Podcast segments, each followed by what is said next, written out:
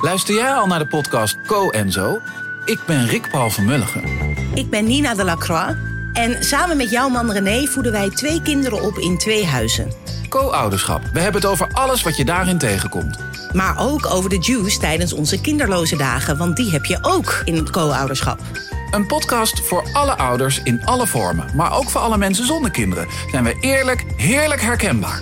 Dus luister naar Co en Zo in je favoriete podcast-app.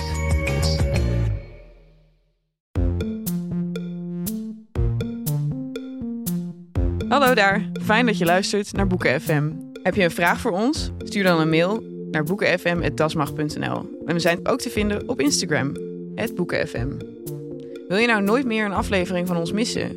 Abonneer je dan nu in je eigen podcast-app. En geef ons ook vooral een heleboel sterren en recensies. Dan zijn we ook zichtbaarder voor anderen die ons misschien willen luisteren.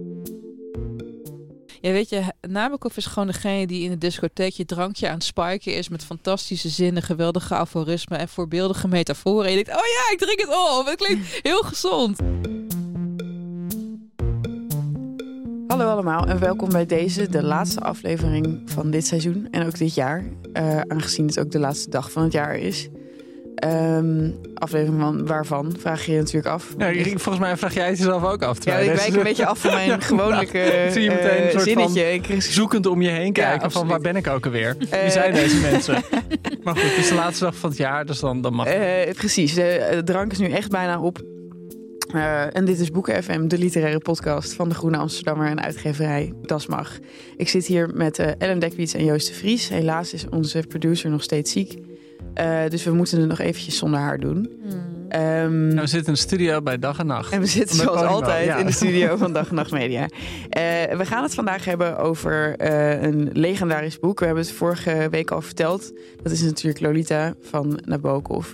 Eh, maar voordat we dat gaan bespreken, gaan we het hebben over nog meer eh, legendarische dingen. Namelijk, het is tijd voor eindejaarslijstjes. We hebben natuurlijk allemaal favorieten. In elke categorie. Gewoon elke van categorie. mensen en gebeurtenissen. nou ja, dat sowieso. Ehm, maar misschien is dit inderdaad een goed moment om even terug te blikken op dit jaar in kunst en cultuur en media. Ehm, mis- misschien beginnen wij eh, bij het beste, beste boek van het jaar, of is dat... Nou, ik had al op de, op, eh, de socials had ik een beetje gevraagd aan jullie luisteraars, of in ieder geval jullie, jullie Instagram-volgers, eh, wat, wat nou jullie favoriete boeken van het jaar was, zijn geweest. En een aantal boeken werden echt, echt. Ik was echt heel tevreden met de boeken die genoemd werden. Er zaten hele mooie titels bij. Tevreden, wat een vaderlijke Nou houding ja, heb jij bijvoorbeeld tegenover... Marion die mailde Oorlog en Vrede. Ook geen teksten bij, verder niks. Nee, maar alsof dat oh. het enige boek was dat ze dit jaar gelezen Maar je weet dat dat pandering is, toen hè? dacht ik, nou Marion, als dit het ene boek is dat je hebt gelezen, dan heb je het gewoon goed gedaan. Gewoon prima. gewoon. En eh, Ellen, deze wilde ik ook even aan jou voorleggen. Francesco mailde dat zijn drie favoriete boeken van het jaar eh, waren. Eh Himmlers hersens heet Heidrich, Ah. Wolf Hall en De Meester Margarita. Wat leuk. Nou ja, zeg. Dit is een- een- Dit is een stalker van jou. Dit is duidelijk. Eh, hier is een duidelijke Ellen uh, plaatsgevonden. En deze man is behoorlijk eh, goed geïndoctrineerd. Gedekwietst. Het- Hij is gedekwietst, ja. En andere boeken die veel genoemd werden, eh, waren bijvoorbeeld de boeken van Tove Ditlevsen Ah, oh ja. eh, en Wormaan. Ja. Heidman veel genoemd. Daar waren wij niet kapot van. meen Waar we niet. Nou ik ja, wel. ik, was wel echt van onder de indruk, ja. Eh, en eh, wat ook veel genoemd werd, zoals dat de kameel en de dromedaris. Nee, Oh, zeg het altijd verkeerd. Het lied van de dromedaar, dromedaris, de ooievaar en de robijn lopen Niet om de hele tijd over mijn werk in de boekhandel te beginnen, maar niemand die dat boek komt kopen weet hoe het heet. Ja. Zeg maar ze zitten Hoe, hoe altijd vragen ze dat dan? dat dikke boek over een kameel. eh, nee, dus, dus eh Anja Daaien scoorde heel goed bij onze luisteraars. Meerdere mensen noemden ook Boos Meisje. Esther Bundel van onze gewaardeerde Marja Pruis. Eh, meerdere mensen goed. noemden Candy House van Jennifer Egan. Oh, was dat dit jaar nog? Ja, Grappig, hè? ja, we waren coulant. Gek genoeg noemden ook meerdere mensen een, de jacht op het snoekje van de Finse schrijver Juhani Karila. Het wat? Dit heb je jacht echt op het snoekje. Ja, ik dacht ook dat dat. Nee, ik, toevallig heeft mijn vriendin het gelezen, dus ik wist, weet dat het bestaat. En wat vond Je zij vriendin- ervan? Die vond het echt fascinerend. Waar gaat het over dan? Ja, het gaat over een vrouw en die komt uit een dorpje in, eh, in de bergen in Finland. En eh, ja, het is een soort fabel. Dus er lopen allemaal een soort van half mens, half dier wezens rond. En zij heeft een soort van liefdespact met een man die, die dan weggaat naar de grote stad. Maar dan zou die terugkomen voor haar. Ehm, het- Wie is het snoekje? ja, ja, er is een snoekje. Er moet elk jaar moet het snoekje gevangen worden in een rivier die droog valt. Maar een snoek is, maar is dat wel een baby snoek? Wat een snoek Ja, wat is een 15 snoekje? meter Ja, het- lang. ja, een snoekje, ja, gewoon een snoek, maar dan een is kleine snoek. En die moeten ze met z'n allen gaan, gaan zoeken. Maar dat houdt ook een soort van Zoek het kwaad snoekje. in stand. Eh, dit is volgens mij hoe ze het me naverteld heeft. Het is een metafoor, zeg maar, de snoek soort- is in ons allen. Maar, nee, maar dit soort Finse pulsvisserij of wat is dit? Ja, nee, goed, ja, maar het- blijkbaar hebben wel meer van onze luisteraars dat, dat goed Meerdere, drie mensen hebben dat gelezen. We moeten ze eigenlijk met elkaar in contact brengen. En dan kunnen ze een snoekjes eh, leesclub met elkaar beginnen. Als dat heel leuk zouden vinden. En wat gek genoeg ook meerdere keer werd genoemd. En dan speel ik meteen de bal naar jou door, Charlotte Remark. Eh meerdere mensen noemen ook, ook The Transition Baby van Tori Peters. Ik vind het grappig dat jij zegt, gek genoeg. Want Nou, gek het- genoeg omdat ik weet dat het ook jouw favoriete Dat boek is waar, ja. is. Ik Want heb dat je inderdaad... de groep. ja, het, is, het is ook een beetje vals spelen, want het is vorig jaar verschenen in Amerika. Maar het is dit jaar verschenen in Nederland als Detransitie Baby. Eh, verder is het wel heel overtuigend vertaald trouwens. De titel was blijkbaar een beetje lastig. Ehm, maar eh, ja, jij rolde digitaal met je ogen toen ik mijn stukje voor eh, de Groene Amsterdammer inleverde over mijn favoriete boek van het jaar. Omdat dit soort van... Ik had niet verwacht dat het jouw favoriete boek van het jaar zou zijn. Nou, maar jij had, was Peter, jij had Peter Terrin al genomen. Oké, Dat was, die- was, dat was denk ik mijn... vast dubbel gemogen hoor. Dat, eh, die vond ik was, dat was denk ik misschien wel hetgene waar ik meest van onder de indruk was dit jaar. Maar het- hetgene waar ik het allerhardst om heb gelachen dit jaar is die Transition Baby. Ehm, en ik vond het eh, een door en door interessant boek, omdat het alles combineert wat ik leuk vind. Namelijk filijn geroddel, ehm, eh, ingewikkelde familieverhoudingen. ehm, een soort van eh, sarcastische, maar eh, van binnen beschadigde vrouwelijke hoofdpersoon. Ehm, eh, dat hele neurotische oude hoer dat zich in New York afspeelt altijd. Dus het had, het had voor mij gewoon alles. En het is natuurlijk heel hedendaags, omdat het zich afspeelt in de trans community van, eh, van eh, New York. In ieder geval, je moet het zelf lezen. Maar iedereen is al meteen turned off door de titel. En ik, ja, heb, het is geen goede titel. Nee. ik heb het ook niet bijvoorbeeld aan mijn vader cadeau durven doen of zo. Omdat ik dan denk niet dat hij super transfoob is. Dus die zo. gaf maar jij de jacht op het snoekje. ik denk Nee, dat nu hij... moet je gewoon de jacht op het snoekje geven. Ja, hij leest sowieso alleen dingen zoals de biografie van Steve Jobs. Sorry, papa. Ehm, eh, en een dik boek over Rusland dat ik hem voor Sinterklaas heb gegeven. Maar wat hier... ehm, ja, goed. Jullie weten wat er goed aan is. Ja, Het, ja. Ik vond het een fantastisch boek. Ik zou het iedereen nog steeds heel erg aanraden. Maar hieronder ligt iets interessanters. Dus jullie hadden eigenlijk stiekem allebei eh, Peter Terrin als favoriet. Ja, ik had, Ja, ja, ik, ik had twee boeken en een daarvan was Peter Terrin. Dat vond ik toch gewoon, nou, we, we hebben het uitgebreid in die podcast over gehad, ook niet herhalen. Maar vond ik een heel uitzonderlijke roman. eh, eh, eh, een roman in verhalen, waarin die, die verhalen op zichzelf heel klein en menselijk en teder en vol verlies en vol verlangen op afstand zijn. Eh, en heel menselijk dus. Terwijl de constructie van die, al die verhalen heel kunstzinnig en, en eh, literatuur met een hoofdletter L eh, is. Dus die combinatie van die twee vond ik gewoon... Ja, wa- was het echt een boek zoals ik het nog niet eerder gelezen had op deze manier. Nu is Terren al vaker voor de Libris genomineerd geweest. Zou hij hem dit keer pakken? Ja, goede vraag is dat. Eh, Libris 2023 helemaal 2023. naar, eh, ik geef hem wel echt een goede kans om de Ja? shortlist te halen, denk ik, ja. Charlotte? Eh, ik weet het eigenlijk niet. Jullie begrijpen die machine van prijzen een stuk beter dan ik. Nou ja, ik moet eerlijk zeggen, daar valt echt heel weinig... eh het is heel moeilijk om dat te voorspellen, hoor. Nee, maar jullie hebben wel, Ja. wel eens een vrij cynische schets ervan gemaakt. Met van oké, dan moeten er ook af en toe, als er dan een tijdje geen vrouw is geweest, moet het weer een vrouw zijn. Dat soort dingen. Ja, maar bij Libris is daar het minst eh, voor open, omdat elk jaar een nieuwe jury is. dus dat weet ik niet. Ja, Maar Oh ja, ik ken een van de juryleden voor de Libris dit keer erg goed.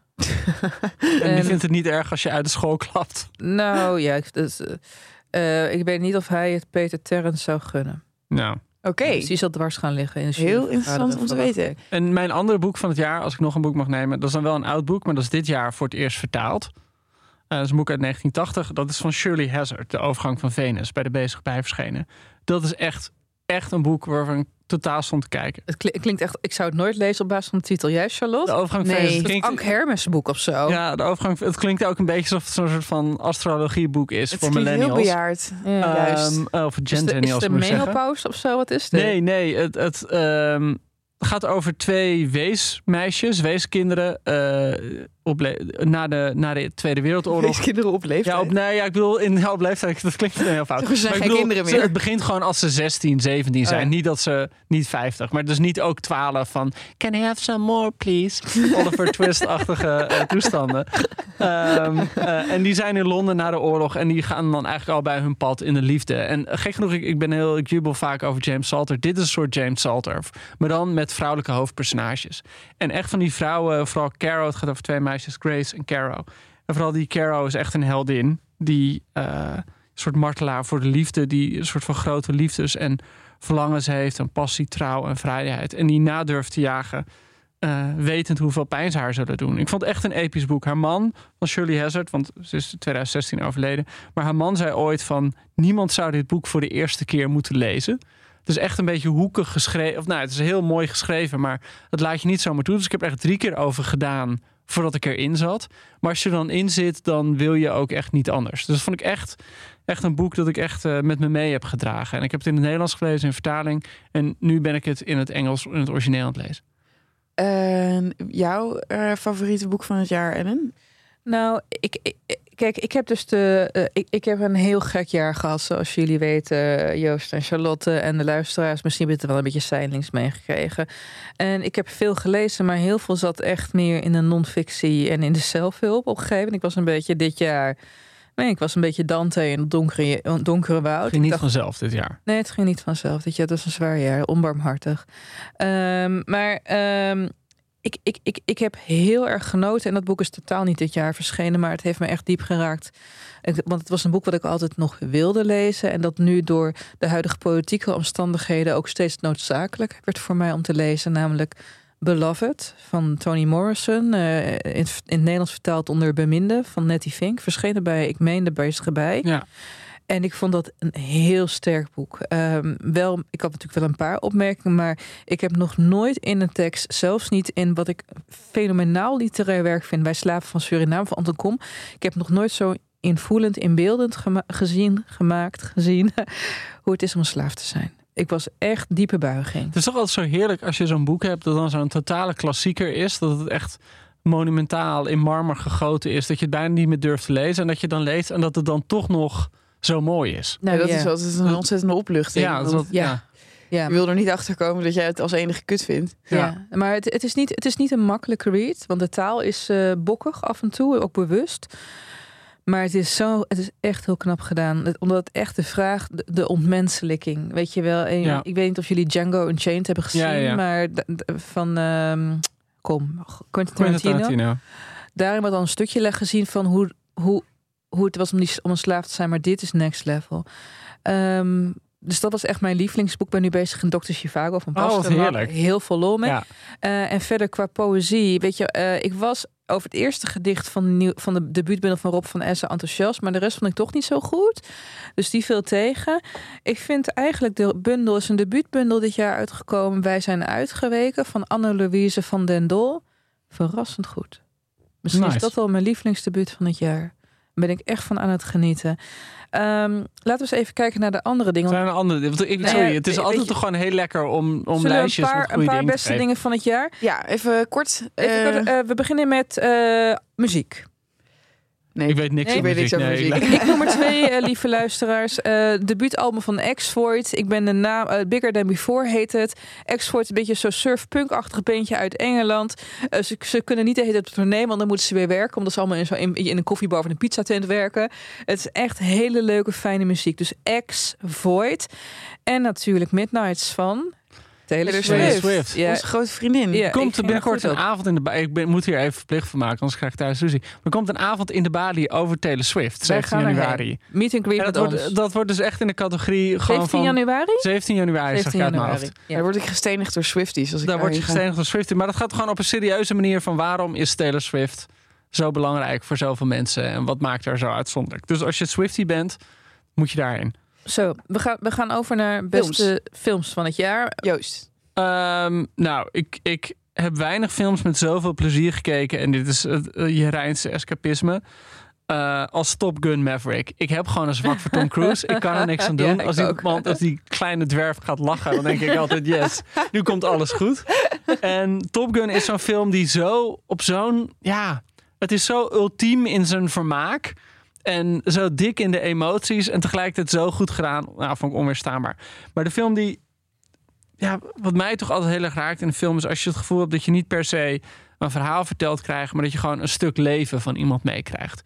En ik had het heel erg met de film van P.T. Anderson, Licorice Pizza. Oh ja, Begin, helemaal begin dit jaar uitkwam. Wat Ja. gewoon zo ging over een jongen en een meisje in de jaren 70 in Los Angeles. Hij een oud kindsterretje. Ja, hij een oud kindsterretje die een soort van halve husselaar wordt met allemaal zakendeeltjes.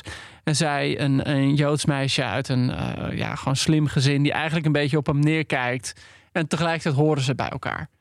En geweldige rollen van eigenlijk iedereen. Tom Waits. Tom Waits zat Ja, erin. eh, eh, Bradley Cooper zat ja, erin. Ja, ja. die speelt zo'n hele foute man. Ja, ik vond het echt een onweerstaanbare film. Ellen? Ik, ehm, ik heb twee films. Ehm, de eerste is Everything Everywhere All at Once. En dat is vooral door de gekte. Ik niet eens zozeer het acteerwerk van Michelle Yeoh. Dat wordt overal geprezen. Maar ik vond haar veel beter in andere films. Eh, maar, en de andere, dat is, dat is een klein pareltje. eh, Dat ik met, met de jongeren in mijn familie met heel veel liefde gekeken. Turning Red. Van Disney over die een- panda. Ja, als dat meisje als ze even te veel emoties krijgt in een reuzenpanda verandert. Een rode reuzenpanda verandert. Oh, wat heerlijk. Dat is niks. Heel grappig. Heel hartverwarmend en tegelijkertijd niet klef. Dus dat, die waren voor mij. Voor jou, Charlotte? Eh, ja, eentje die ik eh, pas net heb gezien eigenlijk. Eh, Close van de Vlaamse filmmaker Lucas Dont. Dat was ja, hartverscheurend. Iedereen kwam er huilend vandaan. Maar helemaal niet op zo'n huil of ik schiet manier. Je weet wel, super subtiel. Waar ging het over? Over twee jongetjes van 13 die zo, eh, heel innig bevriend zijn. Dat is zo'n alles overstijgende boezemvriendschap met elkaar hebben. En dan naar de middelbare school gaan en dan wordt dat in de war geschopt. Met eh, rampzalige gevolgen. Ehm, maar dat wordt er echt heel knap gespeeld door twee van die engelachtige jongetjes. Je wordt echt helemaal verliefd. Het is echt fantastisch. Heel erg mooi. En hebben jullie nog beste tv-series van het jaar? Die mag Ja, even- zeker weten. Mag ik hem even aftrappen? Ja, trap hem- Je- trap hem ja, af. House of the Dragon sowieso. heb, ik, heb ik deze podcast ook nog één voor gegeven. En de andere is Hacks, H-A-C-K-S. En het gaat over een ehm, ja, wat bejaarde comedienne die een jongere... Oh, tekst- Hex. Ja, dat schijnt. Ja, ja, ja. Het is Die actrice is zo Ja, geweldig. die Deborah van. Nou, het, het is echt. Het is, gra het, is, Ja. het, is, het is onvoorstelbaar grappig en tegelijkertijd tragisch. Dus dat, dat was voor mij dat tegelijkertijd. is echt zo'n serie waarvan ik heel vaak denk, die wil ik een keer zien. Nou, ik heb dus een serie schuld dit jaar. Dus ik heb een aantal series. Ik heb voor de kerstvakantie nog Endor. Want die is ook in alle eindejaarslijsten Ja. van het Star Wars universum. En The White Lotus natuurlijk. Die Iedereen. Heb ik iedereen. nog niet gezien. Nee, nee. En jullie hebben lievelingsseries van dit jaar? Ja, ik ga misschien controversieel iets zeggen. Omdat de, allemaal mensen die dit in het echt hebben meegemaakt, zeg maar, die dus ietsje ouder zijn dan ik, die vinden dit nogal een afgezaagde serie. Maar ik vond het jaar van Fortuin gewoon heel erg goed. Ja, mee eens trouwens. Mee eens. Eh, Waarom? omdat het Oh, ja. voor, voor mij misschien al net iets meer historische televisie is dan voor jullie of Ja. zo. Maar ik hoorde van mensen van de leeftijd van mijn ouders wel een beetje zo van, nou ja, wij hebben dit allemaal wel heel erg net meegemaakt, zeg maar. Dus het is zo Ja, het intelligent komt het op ons niet 20 over. jaar geleden is. Ja, het, en Voor, voor, ja dat is, daar heb ik natuurlijk geen last van. Dus ik vond dat wel geweldig, omdat Ik ik, vond- van uh, Ramsey Nasser heel goed vond. Ik ben met je eens. En ik, ik doe meteen maar mijn beste series van het jaar. Ik was het even helemaal vergeten. Wat niks over de kwaliteit zei. Maar Jeroen Spitsbergen en Ramsje Nasser. Ja, ja, Jeroen ik vond het echt een schande Ja, ja. dat Ramsje Nasser niet ook een enorme prijs heeft gehad voor Ja. die rol. Ja. Ja, dat Ik ik vond, eh, hele overtuigende Ad Melkert. En Ja. jij? Eh, nou, ik had dus inderdaad Andor ook op mijn lijstje staan. Ik bedoel, Ja? je hebt heel van die, van die Star Wars spin-offs die het niet zijn. En dit was gewoon een hele serieuze serie. Het was Ja. gewoon een dystopie. Dit is wat het is. Eh, ik bedoel, het, het is Star Wars, maar dan niet met, met lightsabers, niet met, met Ja, ik schattige al wezens. halverwege die eerste aflevering dat, dat, dat, dat die door twee mannen onder schot wordt gehouden. En dat is een soort, een soort van hysterische Nabokov-scène in één. Dat zou je in zo'n korte proza kunnen tegenkomen. Ja, nee, maar echt het, is, het is best grimmig. Het gaat gewoon Ja. echt over hoe eh, een planeet wordt onderdrukt door een kwaad eh, rijk. Nou ja, eh, gewoon super serieus gedaan. Ik was zelf natuurlijk helemaal weg van Lord of the Rings, Rings of Power. Ik heb geen serie ooit zo mooi eruit vind zien. Ik was ook heel erg weg van een serie op HBO Industry.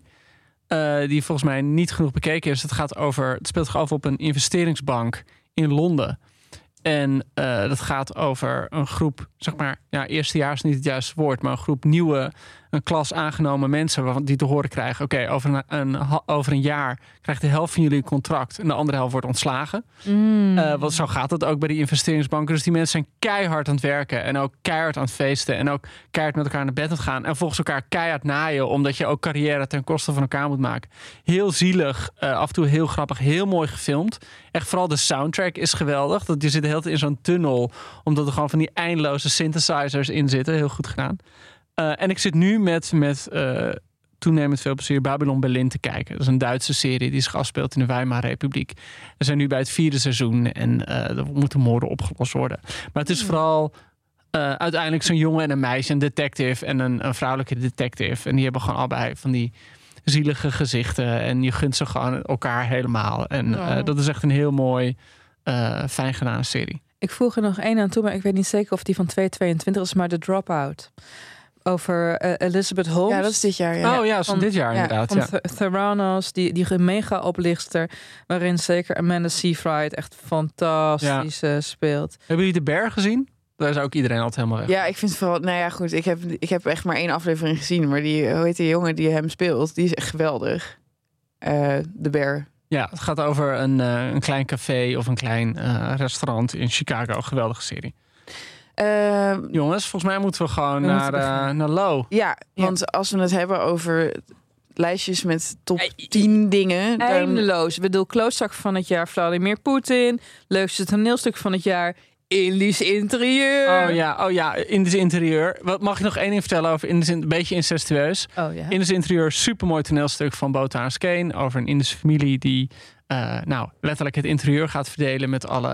eh, en ik, ik Bo Skeen ken ik, is een goede vriend van me. En die zei van ja, het was heel grappig, want Ellen Dekwits kwam kijken eh, in Alkmaar. Met Meili Vos. En eh, ze zei, zei van het was heel grappig, want er zitten allemaal grappen in het toneelstuk die normaal gesproken niemand kent. Ze behalve toen dat we in Alkmaar speelden, toen kon ik namelijk de hele tijd Ellen Dekwits als enige horen lachen in de zaal. In de zaal. Nou, luister, Meili lachte ook, maar die, was, die, die is Ja, 1,40 meter. ja, dus jij die lacht iets harder, denk ik, ja. Iets harder. Ja. maar Eh, ik vond en het echt heel lollig. ik had al een keer over de jaren gehad van Eline Arbo. Eh, naar het zeg je van, alleen eh, maar. Nee, het zeg je niet omdat Hanne Hoekstra, ze hoeft, niet genoemd te worden. De hele cast, Nettie Blanke, Tamar den Dop, Mariana Aparicio en June Janes, die waren allemaal echt geweldig in de, ver, de vertoneelstukking van de jaren van Annie en O. Dus volgens mij komt hij in reprise en dan moet je echt als een sodomiete kaartjes kopen. ja, ik wil heel graag heen. Mijn favoriete toneelstuk dit jaar was eh, Man, Man, Man van De Warme Winkel. Over eh, de drie kinderen van Thomas Mann. Oh ja. Een soort van worstelen met, met de roem van hun vader. En dat ze daardoor zelf helemaal nooit een roman zullen schrijven die beter is dan die van hun vader. En daar allemaal complexen aan hebben ja, overgehouden. volgens mij heeft die halve familie... eh, Dus dat, is, Ja. eh, dat was echt een geweldig toneelstuk. Heel geweldig, heel super grappig en heel mooi gespeeld. de dokter van Ita was ook supergoed. Maar nu zijn we gewoon random dingen aan het nee, opnoemen die we goed vinden. Ja, beste Lolita. luisteraars, jullie hebben gewacht. De dagen tussen tweede kerstdag en deze oudjaarsavond. We gaan het hebben over Lolita. Lolita, Lolita van Nabokov. Nabokov, Nabokov, maakt ook allemaal niet uit. Het is een roman die, denk ik, meer mensen van horen zeggen kennen dan hebben gelezen. Iedereen heeft er een idee slash vooroordeel over, nog voor ze de eerste alinea hebben opengeslagen. Lolita, ik heb me laten vertellen dat iedere tien jaar in de New York Times er een, een artikel verschijnt waarin staat dat we Lolita niet begrijpen. Ja. En dat alle eerdere duidingen nergens Maar op daar gaan we het zo meteen ook wel over hebben, denk ik. Want er zijn heel veel verfilmingen van gemaakt. En heel veel... Nou, heel veel twee. Of twee, oké. Ja, twee. het voelt als En- veel. nou ja, goed. En er zijn, ik weet niet hoeveel videoclips eh, verschijnt een Lolita-figuur. Er zijn een paar, Ja. er zijn zelfs musical van geprobeerd te maken. Er is een liedje Musical? van En, en er is ook een, een film die, of een, een verhaal die heel vaak die op, op een moeilijke manier de geschiedenis in is gegaan. Ja. En, er zijn, eh, en er zijn twee gedichten van gemaakt. Mag ik die voorlezen? Ja. Eh, het, eerste, het eerste gedicht heet Rhymed Review on Lolita bij Vladimir Nabokov. En het is geschreven door Vladimir Nabokov. In truth, Claire Quilty was clearly guilty, while humble Humbert Humbers was fer- fervently pervert. The issue to talk of, what told us Nabokov. Dat is één. Sterk. En Ja. het tweede, ja, ik weet niet of het echt gebaseerd is op Lolita, maar het is wel iemand, ehm, dit is wel een, een kunstenaar wiens gedachtegoed, eh nou ja, groot een beetje er tegenaan schurkt. Ehm, Ik zal de eerste strofe lezen. My mind is telling me no, but my body, my body is telling me yes. Moet je wel vinden. Dit is, dit is uh, R. Kelly. maar jongens, vergeet R. Kelly. Vergeet Prins Andrew. Want hier is Humbert Humbert, de hoofdpersoon van Lolita. Wie wil hem afsteken? Nou, ik, we, beginnen, nou, we beginnen niet bij het begin. Sorry, ik wilde bijna bij het begin beginnen. Maar het begint natuurlijk zo. Lolita, mijn levenslicht, mijn lendevuur. Mijn zonde, mijn ziel. Lolita. De tongpunt daalt drie treden van het gehemelte af en tikt bij drie tegen de tanden. Lolita. Dat is misschien wel een van de bekendste in het Een van de bekendste. Lolita, light of my life, Ja. fire of my, My loins. loins. Ja. Het gekke is, Ja. dit boek, dat is niet het begin trouwens. Het boek begint in feite met een heel uitgebreide trigger warning. Het is Ja. een raamvertelling. Het is een raamvertelling. Het begint namelijk met een rapport van ene Dr. John Ray. En die zegt dat het boek dat we in onze handen hebben en dat we op het punt staan te gaan lezen, in feite de bekentenis is van ene Humbert Humbert. Wat niet zijn echte naam is, wordt er meteen bij gezegd. Hij zegt er ook bij dat heel veel van de andere namen die tegenkomen niet de echte namen zijn. Want eh, dit gaat om de bekentenis van ene Humbert Humbert, die net op 16 november 1952 is overleden aan een hartinfarct, hartinfarct daags voordat hij terecht zou staan. En Dr. Ray zegt dat er enkele namen van overlevenden onherkenbaar zijn gemaakt. eh, maar dat een aantal andere namen wel echt zijn. eh, omdat dat geen kwaad meer kan. Bijvoorbeeld een mevrouw Richard F. Schiller. Die op eerste kerstdag 1952 is overleden in het kraambed van een doodgeboren meisje. Onthoud dat even. Het grappige is, Lolita is een boek dat je moet zien in de traditie, tot op zekere hoogte, van bijvoorbeeld Richard III van Shakespeare. Er is gewoon een kwaadaardig figuur. Nee, het, het gaat er meer om. Mij gaat het in ieder geval meer om dat Richard III is een van de favoriete toneelstukken van Shakespeare voor het publiek, omdat het gewoon gaat over een schurk. En vanaf de eerste zin richt hij zich tegen het publiek en zegt: Luister, ik ga jullie overtuigen dat wat ik ga doen geweldig is. dus dit, het heeft bijna iets heel performance-achtigs zit erin. Dus hij richt zich tot het publiek en zegt: Ik ben een vreselijk mens, ik ga vreselijke dingen doen, maar jullie gaan met me meeleven. En Humbert Humbert doet een beetje hetzelfde op een bepaalde manier. Hij zegt gewoon: Dit is het verhaal van wat mij is overkomen. Het is een grote liefde. En het hele boek lang. Eh, en ik denk dat dat iets is dat, dat, dat je altijd bij dit boek in gedachten moet houden. Je krijgt een verhaal van iemand die niet neutraal iets aan jou vertelt. Nou, sterker nog, in de literatuurwetenschap is dit het schoolvoorbeeld van de onbetrouwbare Ja, verteller. hij probeert jou te overtuigen van zijn kant van het verhaal. Letterlijk, want je weet uit dat voorwoord van die Dr. John Ray... dat hij op het punt stond terecht te staan. Dus hij heeft een, een verhaal voorbereid... dat hij aan de jury kan vertellen om zichzelf vrij te pleiten. Ja, maar tegelijkertijd, kijk, dat is meteen weer het onbetrouwbare. Verderop zegt hij in dit verhaal: Ik wil pas dat jullie dit verhaal lezen als ik en Lolita al eeuwenlang dood zijn. Hij zegt in het begin van: Ik heb een fotografisch geheugen, dus daarom kan ik deze stukken uit mijn dagboek letterlijk nu even overschrijven. Verderop kan hij niet eens een kentekennummer Ja. onthouden. Dus het is een tekst die zichzelf de hele tijd tegenspreekt. En het heerlijk verneukeratieve is, ook al weet je dat als le- lezer, desondanks ga je mee. Althans, dat had ik heel sterk. Want deze Humbert Humbert, je weet vanaf het begin eigenlijk al dat dit een pederast is, een pedoseksueel. Ja. Ehm, en omdat hij zo grappig en zo prachtig schrijft, vat je, althans had ik de eerste twintig pagina's, sympathie voor hem op. Ja, en het grappige is, hè, je gebruikt het woord pedofiel, want hè, eh, we moeten geloof ik een trigger warning geven. Dit, boek, dit verhaal gaat gewoon over seksueel misbruik, het gaat Ja. over pedofilie. Eh, het woord pedofiel valt niet één keer in het boek. Het boek is gewoon in feite één grote ontkenning van wat Humbert Humbert aan het doen is. En dat is wat ik al eerder zei, van dan moet, je moet de hele tijd door zijn verhaal heen lezen. Dus die eerste linia is heel bekend, die las ik al voor met Lolita, maar die tweede is ook heel bekend. Zoals Lo, gewoon Lo. Als ze met haar 1,50 meter ochtends met één sok aanstond. Zoals Lola in een lange broek. Zoals Dolly op school. Zoals Dolores als ze ergens haar naam onderzette. Maar in mijn armen was ze altijd Lolita. Het punt is natuurlijk, ze heet geen Lolita. Hij is de enige die haar zo noemt. Ze noemt zichzelf nooit ergens Lolita. Niemand anders verwijst naar haar naar Lolita. Dus alleen dat feit dat het boek Lolita heet, maakt wel helemaal duidelijk dat je gewoon zijn blik op het verhaal krijgt. Niemands anders blik. En dat hij van haar een soort fabelachtig wezen heeft gemaakt.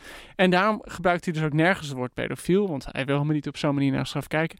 Hij heeft het de hele tijd over dat zij een nymfet is. Ja, maar ik moet zeggen dat ik niet Nymfijn. helemaal eens. Nymfijn, ja, nymfijn is het. In het Engels is nymfet en in het Eng- Nederlands. Ik ben niet helemaal eens met jouw blik op dat hij soort van zou ontkennen of verhullen dat hij een afwijkende seksualiteit heeft. Hij heeft juist benadrukt die heet het, dat het een ziekte is, een, een soort van brandende pijn die hem doet afwijken van al andere mensen. Ja, en dat hij iedereen een sexy baby vindt en zichzelf een monster op de heuvel. Oh, oh ik, ik, ik hoor, een, uh, ik hoor een kleine knipoog naar een van de beste singer-songwriters van deze tijd. Nee, maar toch, hij, hij beschrijft toch gewoon van, er, zijn, er is een bepaald slag mannen dat deze afwijking heeft. Zeg maar, Ja. hij benoemt het wel degelijk. Ja, hij noemt bedoelt wel het, degelijk, juist, maar hij plaatst het daarmee op een gekke manier ook buiten zichzelf. Ja. Want een nymfet of een nymfijn is niet zomaar een meisje. Het is niet dat iedereen, dat elk kind, want we hebben het over een meisje van 12 als het boek Tussen begint. 9 en 14, Ja. 15. En eh, ze hebben iets van een nimf. En een nimf is al een goddelijk buitennatuurlijk wezen.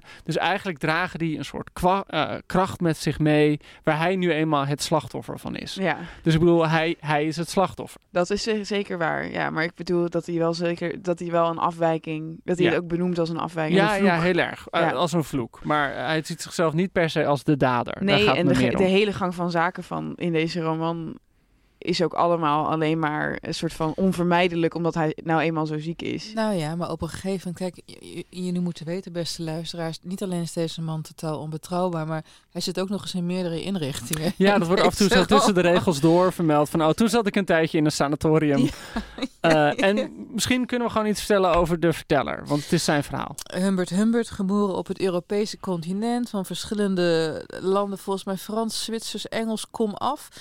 Eh, 37 jaar oud. 37 jaar oud verhaal begint en hij begint te vertellen hoe hij als eh, jonge man, ja, als nog begin tiener, dat hij op een vakantietje gaat met zijn familie. En daar is een meisje genaamd Annabel Lee. En daar is hij helemaal verkikkerd op. En ze doen het bijna op het strand. Maar het gaat dan net niet door. Er komt iemand langs, superkut, kokblok. En, eh, Dan, gaat ze dood aan de tyfus, toch? een half jaar later gaan ze dood aan tyfus. en dan hebben ze nooit hun liefde echt geconsumeerd. En die Annabel Lee die blijft in zijn hoofd hangen. En hij heeft daarna... Kijk, eh, hij wordt wel ouder, maar de vrouw er wel op, hij valt niet. Het is een beetje zo'n Oh. Giel Belen slash Anthony Kiedis Ik- complex. Ik, ik, had het idee dat je nu weer Taylor Swift citeren. Van de, de punchline goes... You, say, you grow older, but your lovers stay the same. Nou ja, kijk, Hmm. we weten natuurlijk dat eh, Taylor eh, een, ver- een, een vervent lezer is. We moeten een keer een Taylor Swift-cast maken trouwens. Maar eh, Humbert, Humbert is ook een vervent lezer, want hij gaat op een gegeven moment ook Frans literatuur studeren. Hij is ook ontzettend eloquent in zijn verwoordingen. Daar zullen we later denk ik dieper op ingaan. Maar de taal en de metaforen en de beeldrijkheid van deze roman die deze man aan de dag legt, is gewoon ontzettend geweldig. Ehm, en hij beseft dus dat hij een beetje op jonge vrouwen valt. En dan probeert hij aanvankelijk wel in de, eh of de jonge kinderen valt. Ja, ik vind jonge En dan vrouwen is nog een nee, eufemisme ik inderdaad. Ja, Ja. dat zijn echt kinderen, Echt, ja. echt kinderen. En op een gegeven moment trouwt hij, als hij ergens eind dertig is. En dat is dan met een vrouw die toch wel van zijn leeftijd is, maar wel slank en er jong uitziet. En die laat hij ook de hele dag in babydolletjes Ja, hij valt, op haar, hij valt op haar omdat ze zo leuk een babystemmetje kan opzetten. Ja, ja. Het is echt afschuwelijk. Ja. Het, is- het kan echt niet. En dan op een zeker punt, dan denk je, nou, weet je, hij gaat haar omleggen. Weet je, en hij, hij is er al een beetje klaar mee. En dan zit ze in een taxi. En dan zegt ze, ja, ik, ik heb een ander. En dan zegt hij, wie dan? En dan wijst ze naar voren. Dat is die taxichauffeur. Die dan ook meteen haar spullen komt verhuizen, toch? Ja, nee, op zich wel goed dat als je vertrekt dat je er ook meteen... Maar goed, De dit is het verleden van. Humbert Humbert. Maar hij heeft een nieuw begin in Amerika. Hij gaat door naar Amerika. Hij, hij, zijn oom was parfumier. Hij sterft. Hij kan daar een deel van de business overnemen. Hij moet ook nog een soort van wetenschappelijk werk afronden. Maar dit, is, dit zijn precies al die dingen. Ik moest heel vaak denken aan cliënt E. Busken van Jeroen Brouwers. Die dus ook in die hele roman lang de hele zegt... Ja, toen was ik meteoroloog. En toen was ik natuurwetenschapper. Dit is en natuurlijk zo. ook hoe Humbert Humbert overkomt op zijn hospita, Ja. Eh, Charlotte.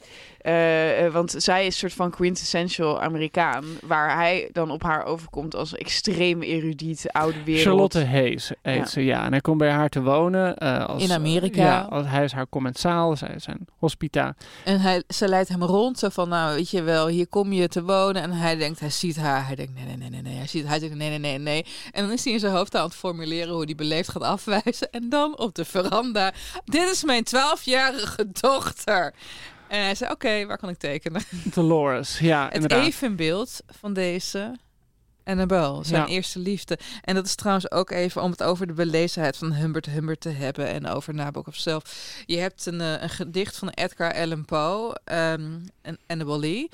En dat begint als volgt. It was many and many a year ago in a kingdom by the sea that there a maiden lived whom you may know by the name of Annabel Lee. And this maiden she lived with no other thought than to love and be loved by me. I was a child and she was a child in this kingdom by the sea. En hier zie je al die... ehm, er zit een soort lotsbestemming voor hem in. Dus als hij deze Dolores ziet, hij denkt weer terug aan zijn Annabel Lee en denkt van, die moet ik hebben. En Maar er zit natuurlijk ook een intertextualiteit in. Zeker, want lieve luisteraars, Edgar Allan Poe die trouwde als verre dertiger met zijn 14-jarige nichtje. Ja, En die was ook niet zo vies van. eh, nee. je- Zoals, zoals er volgens mij ook heel verwijzingen in zitten naar eh, Alice in Wonderland. Bij Lewis dat. Carroll. Lewis Carroll, maar maar over ook naar ook. de Raven. Hij noemt op een gegeven moment ook zie Lenore, Lenore aan het roepen en zo. Dus dat zit er sowieso al in. Ik weet nog wel, kijk, ik, ik was 16 toen ik het boek las en ik zat toen best wel goed in Edgar Allan Poe. En dit was het voor het eerst dat ik zelf een intertextualiteit Grappig is dat, ja. Dat je Ja. opeens snapt dat die boeken allemaal met elkaar te maken hebben. En met elkaar in contact, ja. ik voelde me een brilsmurf. Nee, maar hij plaatst er dus al met Lewis Carroll en Edgar Allan Poe... eh, plaatst Nabokov, deze Humbert Humbert, in een rijke traditie van... eh, ja, mensen met een, een pedofiele impuls. Eh, Waar hij tegelijkertijd heel apologetisch over is. Hè? Want hij zegt, ja, de oude Grieken, dat was helemaal geen probleem. En de Turkse sultans, die trouwden met meisjes van 12. Niemand, geen haankraaien. en daarna. Maar goed, Humbert Humbert, begin jaren 50. Zit met een hospita die meteen verliefd op hem is. Heeft een oogje op de 12-jarige dochter van de hospita. Wat kan er misgaan? Nou, en het, het is natuurlijk wel grappig, want hier krijg je ook weer dat die, die dichotomie tussen Europa en de Verenigde Staten. Dat voor die Dolores, Hay, of voor die Charlotte Hayes, die de vrouw moeder, des huizen, de ja. moeder, heeft het zwaar, weet je. Haar man is weg, eh, het wordt ook Dood. dood. Ja. En haar, ze heeft een zoontje, dat is overleden, wordt heel kort gezegd. Ze heeft het niet makkelijk met haar puberende dochter, dat- die twee zitten niet goed. Dus hij, Ja, hij- maar luister, dat volgens Humbert Humbert. ja, ja, Ja, ook- maar zij is best een brat. Ja, Ook, zij- zij- zij is best de ogen van een verliefde. zij, zij praat soms een beetje vervelend over die moeder. Dus dat zit niet goed tussen die twee. En eh, zij leeft natuurlijk in dat naoorlogse Amerika, waar het gewoon gaat om groei en geluk en een grote auto en noem maar op. Vrijheid. Vrijheid. En opeens komt er zo'n hele eloquente, erudite, Europese, gesoigneerde heer aan. En zij is helemaal verliefd op hem. En dan komt een geweldige plotwending, want hij denkt alleen maar van... eh, dit is een on- onhoudbare situatie. En Lolita staat... eh, ja, die gaat, dreigt ook op zomerkamp te En gaan. die moet op zomerkamp. Die is weg. En eh, dan krijgt hij volgens een brief van haar... waarin zij haar liefde verklaart Van Charlotte. dus van de Charlotte, moeder. de moeder, een- waarin ze ook zegt van ik hou zoveel van je, dat als jij niet van mij houdt, dan kan ik niet aan om je nog te zien. Dan moet je Eh, dus dan moet dit je huis weg. verlaten. Dus hij bedenkt opeens van ja, ik moet of met de trouwen of ik moet weg. En dan denkt hij, maar als ik met de trouw, dan heb ik ook Dolores, Lolita in Ik kan haar huis. knuffelen. Ik kan haar knuffelen. Want dan Ja. ben ik een vaderfiguur voor haar en dan Ja. kan ik heel dicht bij haar zijn. Het is zo, het is zo vreselijk. Dit. Dus hij Ja. trouwt met haar. ja, en S- Snel, stil. snel, stil. En eh, eigenlijk begint het in dat huis, begint het al helemaal. Dat Lolita moet gewoon bij hem op schoot komen. En eh, dan krijg je al een van de eerste...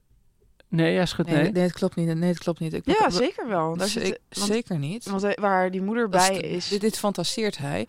Maar Lolita ziet haar, haar moeder niet meer wanneer die moeder getrouwd is met Humbert Nee, oké, maar het- Ja. zeker, maar voor hun, voordat ze trouwen is er al een soort hele lange, warme zomermaand Ja, waarin is- hij- maar- ze- maar- hij met het kind flirt en de volwassene met hem flirt. Maar, maar dat op schoot moet klimmen en een nachtzoen geven, dat is zijn fantasie. nee, oké, maar er Ja. is wel de, er is de soort van legendarische scène op de gestreepte bank waarin hij toch het voor elkaar krijgt om tot een hoogtepunt te komen. Terwijl Lolita niet echt door heeft. Door alleen maar tegen- nee, nee, dat bedoel ik inderdaad. tegen Ze een zit- voetje aan ze zit op een kussen, zit geloof ik op een oh, kussen. man. En het gruwelijke, eh, of tenminste, eh, fun fact, maar dan not zo fun. Dit is dus Nabokov zelf overkomen toen hij kind was. Overkomen? Ja, Als hij had, kind? Hij had, Als een, kind? hij had een oom die eh, niet, eh, niet helemaal van hem af kon blijven. Oh, hij, nee, hij- nee, gek genoeg, hij, hij sprak daar later over als een van haha, die gekke oom.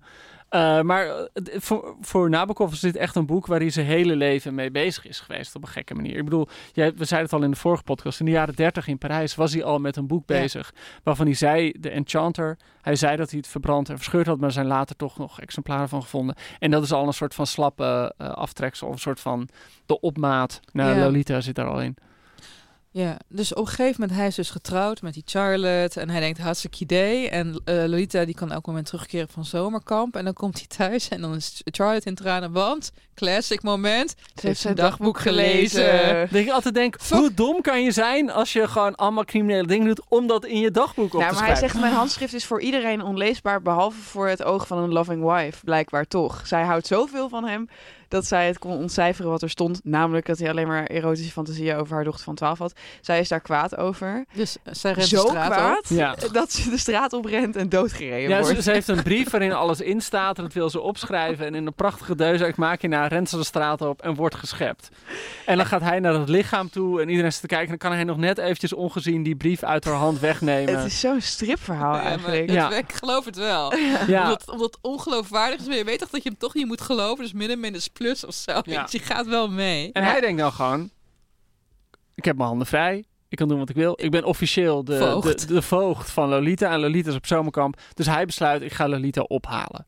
Surprise. Surprise, surprise. En dan... Hij dan- houdt nog even voor haar stil wat er met haar moeder is gebeurd. Die is ziek, die is ergens. En ze gaan haar misschien opzoeken in een Mama ziekenhuis. has a boo-boo on her throat. Ja, Ja, ja. en eh, dan begint een grote rondrit door Amerika. Met, en dat, dat is eigenlijk een heel groot deel van het boek. Ja, het is meteen een ode, lijkt het wel, aan het Amerikaanse landschap. Ehm, maar die, die, die roadtrip begint natuurlijk met waar iedereen op zit te wachten. Weet je wel, dat, dat zei jij de vorige podcast een keer, Joost, van will they fuck or won't they fuck? Ja, maar dat wordt eigenlijk al vanaf het moment dat zij van het kamp wordt opgehaald, wordt al gesuggereerd door deze verteller natuurlijk, dat zij heeft geëxperimenteerd met seks op het Nou, dat vertelt ze hem eigenlijk. Ja, Ja. Dat, ja oké. Maar dat, eh, en dat zij dus nu een soort van ingewijd is en ook wel nieuwsgierig naar meer of zo. En hij denkt ook, althans dat vertelt hij aan de lezer, hij zegt de hele tijd van ik ben een hele knappe man. Ik ben een super knappe man. Ja. Oh ja, dus hij vrouw- lijkt precies op een filmster waar Lola heel erg fan van En is. het feit dat ze dan al, eh, al dan niet ingewijd of seks heeft gehad, is ook voor hem vergoeilijkend. Omdat hij zegt van, hé, ik, ik, ik, ik neem de de eerste. ik was niet de eerste. Dit is nu, het is gewoon een seksueel wezen, zo gek is het niet. En de vraag, wat je natuurlijk jezelf de hele tijd moet afstellen. Hij doet het overkomen alsof er een grote liefde gaande is tussen hun twee of niet. En als Ja. lezer moet je afvragen, klopt dat of klopt dat niet? Het ligt natuurlijk voor de hand om te zeggen, klopt eigenlijk niet. Maar tegelijkertijd zitten er ook wel momenten in het boek waarin zij heel actief met hem aan het flirten lijkt. ja, maar het is komt voor de een- consumptie. Dat is Ja. voor de consumptie Ja, ja, ja. ervan. En daarna, ze zit naast hem in de auto. Ze zegt meteen, je hebt me verkracht. En ze kan niet rechtop zitten, want haar lalala doet zo'n pijn. Nou, dat, dat is, eh, ik bedoel, er zit één moment eerder in, voordat ze naar zomerkamp gaan, dan geeft ze hem een zoen op de mond. Weet je, en dat is voor hem ook zo'n bevestiging van nu mag het. En dan, weet je, dus die flirt lijkt te worden beschreven. En je kan je daar nog tot op zekere, hecht- zekere hoogte iets bij voorstellen. Dat zo'n meisje met haar stiefvader gewoon grapjes maakt. En hè, meisjes van, van 13, 12 kunnen ook gewoon een beetje flirten. Alleen dat wordt het moment dat het echt dat helemaal voorbij is. Dat ze inderdaad niet kan lopen en gewoon pijn eh, in haar buik en in, in de, de vrouwendelen heeft. Ja, en, en, en het speelse is ook gewoon weg. Kijk, je, je had vroeger ook eh, Thomas Seymour en eh latere koningin Elizabeth I van Engeland. Die had toen zij 13 was en hij achter in de 40 ook zo'n soort verstandhouding. Maar ja, dat, dat, dat, dat, dat wilde zij uiteindelijk blijkbaar toch niet heel erg graag. Zo, dus dat was gewoon even een random Tudor even. Ja, nee, Ja, als we het heel even- van harte. En Als we het heel even uit het letterlijke en het vleeselijke tillen, dan gaat Ja. dit toch natuurlijk vooral over hè, het oude Europa. Dat dan niet anders kan dan zich verlustigen aan, aan het jonge Amerika. aan het jonge Amerika. Ja, zo kan je het Dus inderdaad niet- zien. Aan de ene kant wel. Aan de andere kant kan je zeggen dat het een moreel oordeel is. Want zij kunnen verdwijnen in dat enorme, machtige, vrije Amerika. Waar niet alleen het landschap zo enorm is dat niemand Ja. je kan vinden. Maar ook de wetsystemen per staat Oh ja. verschillen of je met een 15-jarige mag trouwen. Sommigen zeggen niks over seksuele betrekkingen tussen minderjarigen en meerderjarigen. Dus die zogenaamde vrijheid is ook een soort iets wat jongeren extreem in gevaar brengt. Zeker jonge Oh, vrouwen Ja. daar. Ja. En wat dan heel nasty is, is dat zij dan rond gaan reizen op allerlei manieren. En dat, en dat op dat moment merk je ook dat het helemaal niet eh, met consent is. Ik bedoel, hij betaalt Ja. haar eigenlijk om seksuele dingen te doen. Snoepjes. Dus snoepjes en, en wat geld. En op een gegeven moment, weet je, dan betaalt hij geloof ik 65 cent voor een handjob. Dat lijkt heel goedkoop, jongens, maar het was 1950, hè, dus Dat is een 65 cent toe, daar kon je gewoon een appartement en een baarsjes van kopen. Eh, en, maar wat je dan volgens ook ziet, is dat hij dat geld, als hij dan ligt te slapen, dan steelt hij het weer. En dan zeggen ze, oh, ik ben, ik ben vast weer jongens, kwijtgeraakt. Hoe we het nu bespreken, is uiteraard wat je eruit moet meenemen, is dat hij de grote crimineel is. Maar je, het is, de, als de eerste keer ik het las, moet ik heel eerlijk toegeven dat ik hem niet als zodanig. Nee, maar las dat is het knappe. Ja. Dat had ik ook, want ik, ik was heel jong toen ik las en ik vond hem echt fantastisch. Ik vond hem zo lollig. Nou, ja, omdat hij zo wel bespraakt Ja, is. En, hij en En ook wel heel geestig. En ja. lekker op een, op een leuke manier gemeen. En En zij is ook eh, ergens eh, die, die kleine soort van bijna huwelijksworstelingen die hij met haar heeft. Met Ja. zij, hè, zij eh, wil de tennislessen niet die hij voor haar betaalt. En ze is eigenlijk een beetje plat naar zijn smaak. En ze wil eigenlijk alleen maar domme tijdschriften lezen terwijl hij haar aan de literatuur probeert te helpen. Dan sta je toch altijd een beetje aan zijn kant. Dat je denkt nou, van... en- maar wat misschien toch ook wel meespeelt. En, en kijk, we hadden het net over Beloved van, van Toni Morrison. En dat het zo bijzonder is als je een boek leest dat zo gecanoniseerd is, dat het toch helemaal goed is. Kijk, Lolita, iedereen kent Lolita zonder het boek gelezen te hebben. Ja. En dan denk je niet aan een meisje van 12. Je denkt gewoon aan een meisje van 15, 16. Want in alle films en alle wassen of en videoclips, noem op, is het altijd een meisje van die leeftijd. Die heel verleidelijk is, met een rode zonnebril op. Die een beetje kijkt hoe ver kan ik gaan. Eigenlijk alsof het vanuit haar komt. Ja. En dus Ja, eigenlijk zeker. is de, de, de culturele geschiedenis van Lolita. Is Lolita de eh, handelende partij. Terwijl als je dit boek leest en je leest het goed, dan is dat echt omgekeerd. Ja. Ja, maar hij schetst haar wel als een verleidster. En dat is blijven hangen, denk ik. Ja, Ja, dat is, en dat is heel cru. aanvankelijk. Want verderop in de roman, kijk, je, je moet je voorstellen, beste luisteraar, laten we even een stap voorwaarts doen in het verhaal. Op een gegeven moment gaan ze in een dorpje wonen, gaat ze naar school, weet je, dan kan hij aan zijn meesterwerk van wat dan ook werken en zo. En dan gaat zij op een gegeven moment meespelen in een toneelstuk daar en hij zit met argusogen naar haar te kijken van fuck, ze is aan het groeien. En dan bedoelt hij fysiek, hè? niet Ja. geestelijk. Want geestelijk kan het helemaal niet Ja. schelen. En hij schreeuwt zegt hij van, je dijbenen worden te dik. Weet je wel, door Oh alle ja. tennissen wordt ze natuurlijk best wel gedrongen. En hij ziet gewoon, hij noemt ook ergens dat nymfijnen later begraven worden in de volwassen vrouwen waarin ze terechtkomen. Ehm, op een gegeven moment zegt Lolita, hij zegt van, hé, hey, ik vind deze school ruk, laten we weer gaan rondtoeren. En hij ruikt dan geen nattigheid en dat doen ze. En in die periode zegt hij op een gegeven moment ook dat, of zegt hij aan de lezer van, ja, weet je, natuurlijk merkte ik het wel hoor, dat als ik s'nachts deed alsof ik sliep, ze naast me aan lag te huilen in bed. Of wanneer ik haar weer na een keer seks weer op schoot nam, ze zei, oh nee. Dus Ja. weet je wel, hij heeft het echt wel door. En zij als de Magdalena, de woeste verleidster, dat wordt, dat wordt, dat wordt afgekalfd. En zoals bijvoorbeeld ook dat, dat geld dat ze, eh, eh, dat Ja, ze spaart verdient. geld om te Ja, vluchten. en ze doet net alsof, dat, alsof ze dat doet om snoepjes te kopen, maar ze spaart het gewoon. Ze Ja. probeert gewoon geld op te bouwen omdat ze, ja, ze wil weg, in feite. Ze wil waarom, vluchten. dit is misschien een gekke vraag, maar waarom onthouden we dit elke keer verkeerd? Waarom spreekt dit, het meer tot onze verbeelding als dit maar dat een is, dat, is, dat is wel echt een van de vreemde dingen. Toen het boek uitkwam in 55, nou, Ja. de, de geschiedenis van dat boek is allemaal heel ingewikkeld. In Amerika mocht het afhankelijk niet uitgegeven worden. Toen is het in Frankrijk uitgegeven door een Amerikaanse uitgeverij in Parijs. Meteen gebannen. Toen werd meteen gebannen, maar toen raakte het boek wel in omloop. En toen kreeg je allemaal schrijvers zoals Graham Greene, die vond het allemaal heel mooi. Dus eigenlijk had het al allemaal eh, ja, ronkende aanprijzingen En voor, voordat het echt verscheen. En dan, net zoals met, met Madame Bovary eigenlijk. En dan heb je, wanneer het dan verschijnt, en als, weet je, als er rechtszaken dreigen en zo, perfect, dan heb je een bestseller. En in drie weken tijd werden in Amerika van deze roman 100.000 exemplaren verkocht. En het Wow. was in die periode niet meer gebeurd sinds Gone with the Wind van Margaret Mitchell, wat een uber-bestseller was. Maar het cruwe is dan dat als je dan ziet hoe die eerste besprekingen zijn van, nou, van Graham Greene bijvoorbeeld, of van Lionel Trilling, echt van die grote schrijvers en critici waren dat in die tijd. En waar gaat het boek voor hun over? Een liefdesverhaal. Het is een tragisch liefdesverhaal van een man die door een meisje wordt opgewonden. En eh, het is hè, star-crossed lovers, ze mogen niet samen. Wat natuurlijk een hele gekke eh, aftekening is van, van ja, wat het boek van Nabokov precies doet. Want dat boek, en, en Nabokov heeft het zelf ook wel in interviews gezegd, ik sta niet aan de kant van Humbert Humbert. Hij staat aan de kant van Lolita. Maar het lijkt wel alsof alle critici, en het is in 62 film door Stanley Kubrick, die staan allemaal aan de kant van Humbert Humbert. Eh, dus, dus daar is gewoon iets heel geks gegaan in hoe het boek is opgestuurd. Nabokov had toen dit boek uitkwam en zo'n David succes was, was het Halloween. En dan stuurden mensen hun kinderen bij hem langs, verkleed als Lolita. Ha ha ha, zeiden die ouders dan. Terwijl hij gewoon dacht, dit is een meisje van 12. Dit, dit kan gewoon niet. Ja. En je had toen die verfilming van, van, van Stanley Kubrick, werd ze ook ouder gemaakt.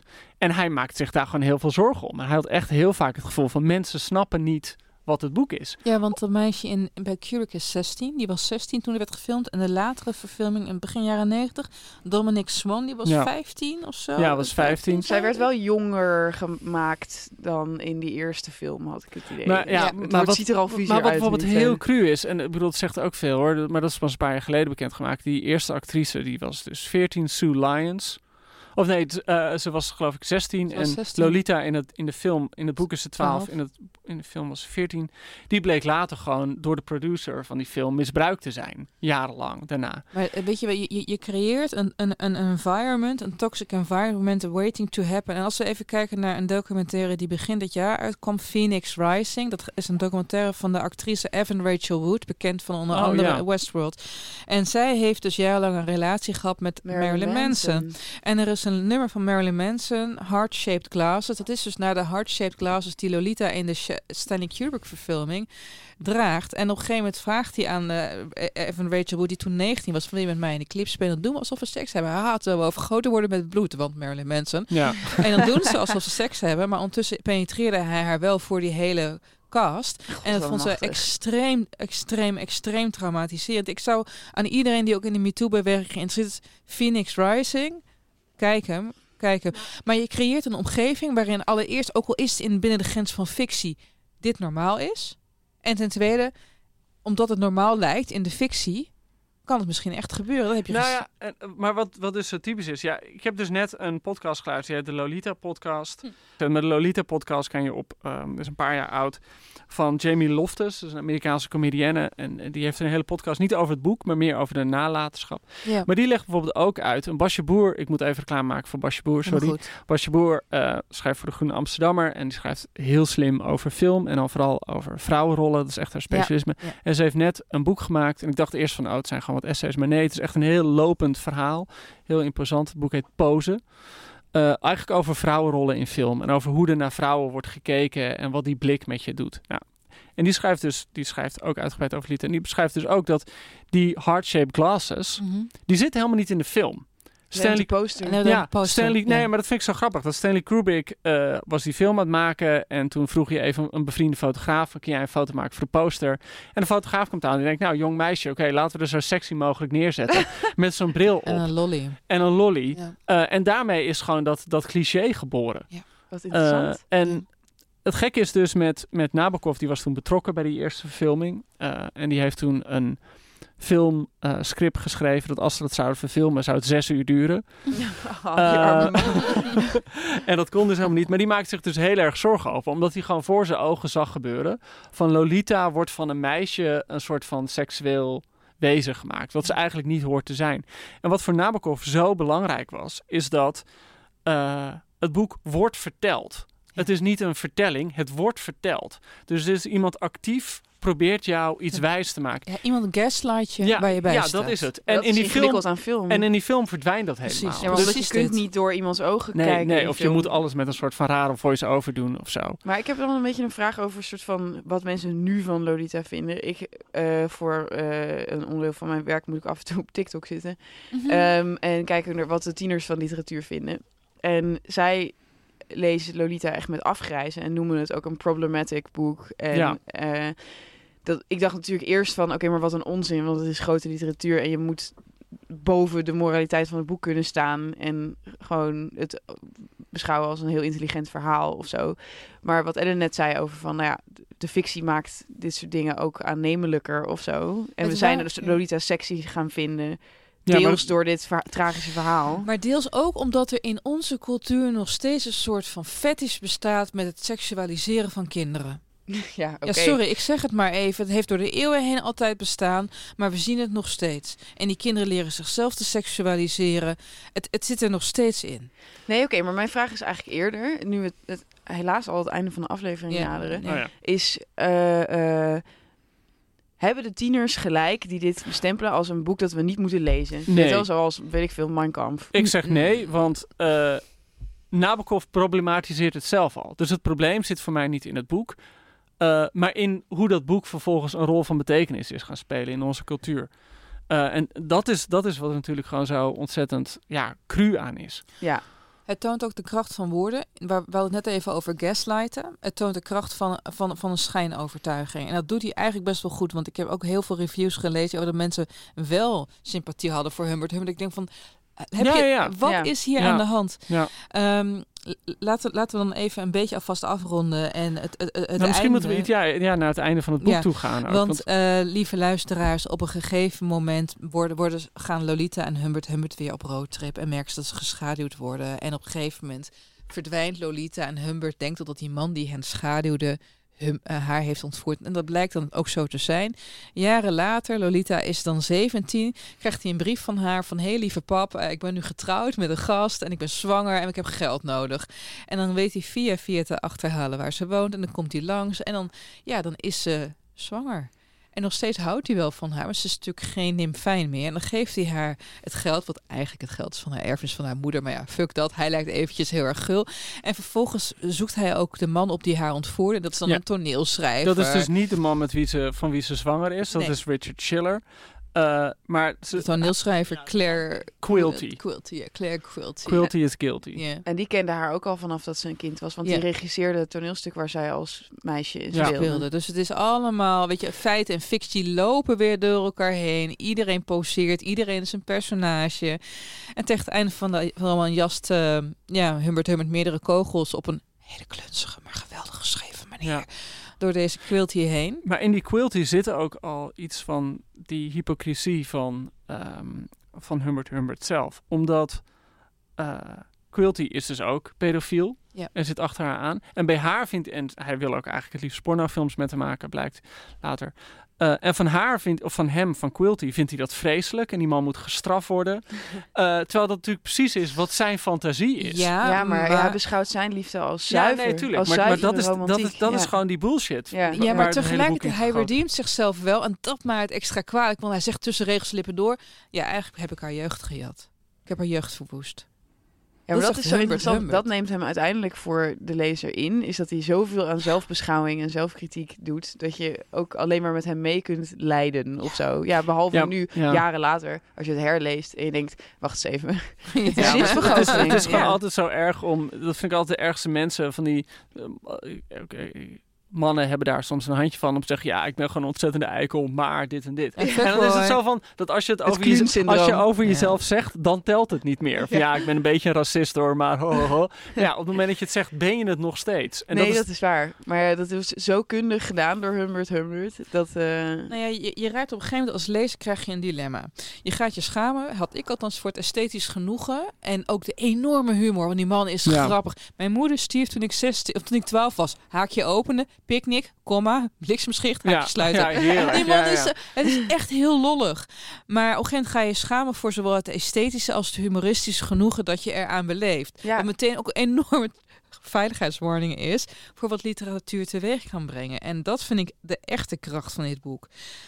Dus ja, jongens, het Ja. is een heel omstreden Ja, boek. nou ja, en- Moeten en we het is- lezen of niet? Dat is denk ik waarom mensen het problematisch noemen. Hij maakt je gewoon medeplichtig. Ja, Gewoon als jij gezegd. erin meegaat, dan, dan sta je aan zijn kant. Dus Ja. het is een heel gek mechanisme dat je dat boek leest en eigenlijk kant moet kiezen tegen de verteller.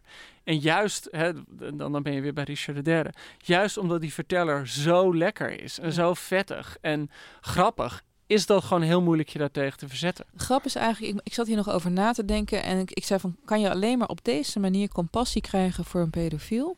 En ik moest denken even aan het boek Muithond van Inge Schulpenoort. Oh ja, wat ja. gaat over een voormalig veroordeelde, ook voor pedoseksualiteit, die een vriendschap met een jong meisje, weet je wel, die uit alle macht probeert zichzelf tegen te houden. Weet je wel, dus je kan het ook wel op een niet-ironische, door stijl bedwelmde manier te doen. Maar ja, weet je, Nabokov is gewoon degene die in de discotheek je drankje aan het spiken is met fantastische zinnen, geweldige aforismen en voorbeeldige metaforen. En je denkt, oh ja, ik drink het op. Het klinkt heel gezond. En het, wat gewoon heel makkelijk is, hij gaat dan weg en hij ziet Lola of ziet Lolita daarna niet meer. eh, omdat hij Queer Culty gaat neerschieten en wo- wordt gearresteerd. Maar als je dan weer even terugbladert naar het begin. Eh, het rapport van de ene dokter John Ray. Die zegt dat een aantal namen van de personages veranderd zijn. Omdat ze nog leven. eh, maar dat het niet geldt voor mevrouw Richard F. Schiller. Die op eerste kerstdag 1952 is overleden in het kraambed van een doodgeboren meisje. Dat is dus Lolita. Dus het is ook, het is zo, ik bedoel, het boek is echt een massacre. Alle personages Alle gaan vrouwen, dood ja. ongeveer. Alle vrouwen gaan Alle dood. vrouwen gaan dood, ja. Eh, en, en buiten beeld sterft Humbert Humbert dan ook aan een hartinfarct. Maar, eh, maar eigenlijk is dat ook weer een daad van genade. Want op een gegeven moment is hij aan het dromen dat hij bij Lolita een kind verwekt. Dat hij dan tien jaar later weer kan misbruiken. ja, dat daar Ja, ja, is Een ja, soort ja, ja. zo- matryoshka-pedofilie. Precies, precies. Ja, En ja. dan incest ook nog erbij. Weet je wel? Maar goed, ehm, we gaan hem afronden, jongens. Want hier valt veel meer over Valt te zeggen en te denken. Maar lieve luisteraar, ik bedoel, we hebben je... eh, ja, de trigger warning eh, duurde 50 minuten.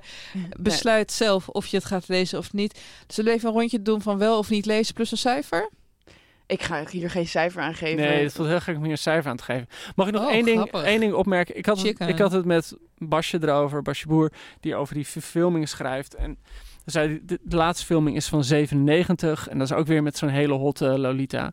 Ja, En ja. eigenlijk zou het nu een keer verfilmd moeten worden, ik Met zal niet kind. zeggen door een vrouw, maar eigenlijk zou, als je het nu zou verfilmen, zou je het perspectief van Pnin moeten gebruiken. Zodat je eigenlijk sommige hoofdstukken ziet vanuit Humbert Humbert, lekker zoet gevoiced, en dan af en toe het perspectief van iemand anders.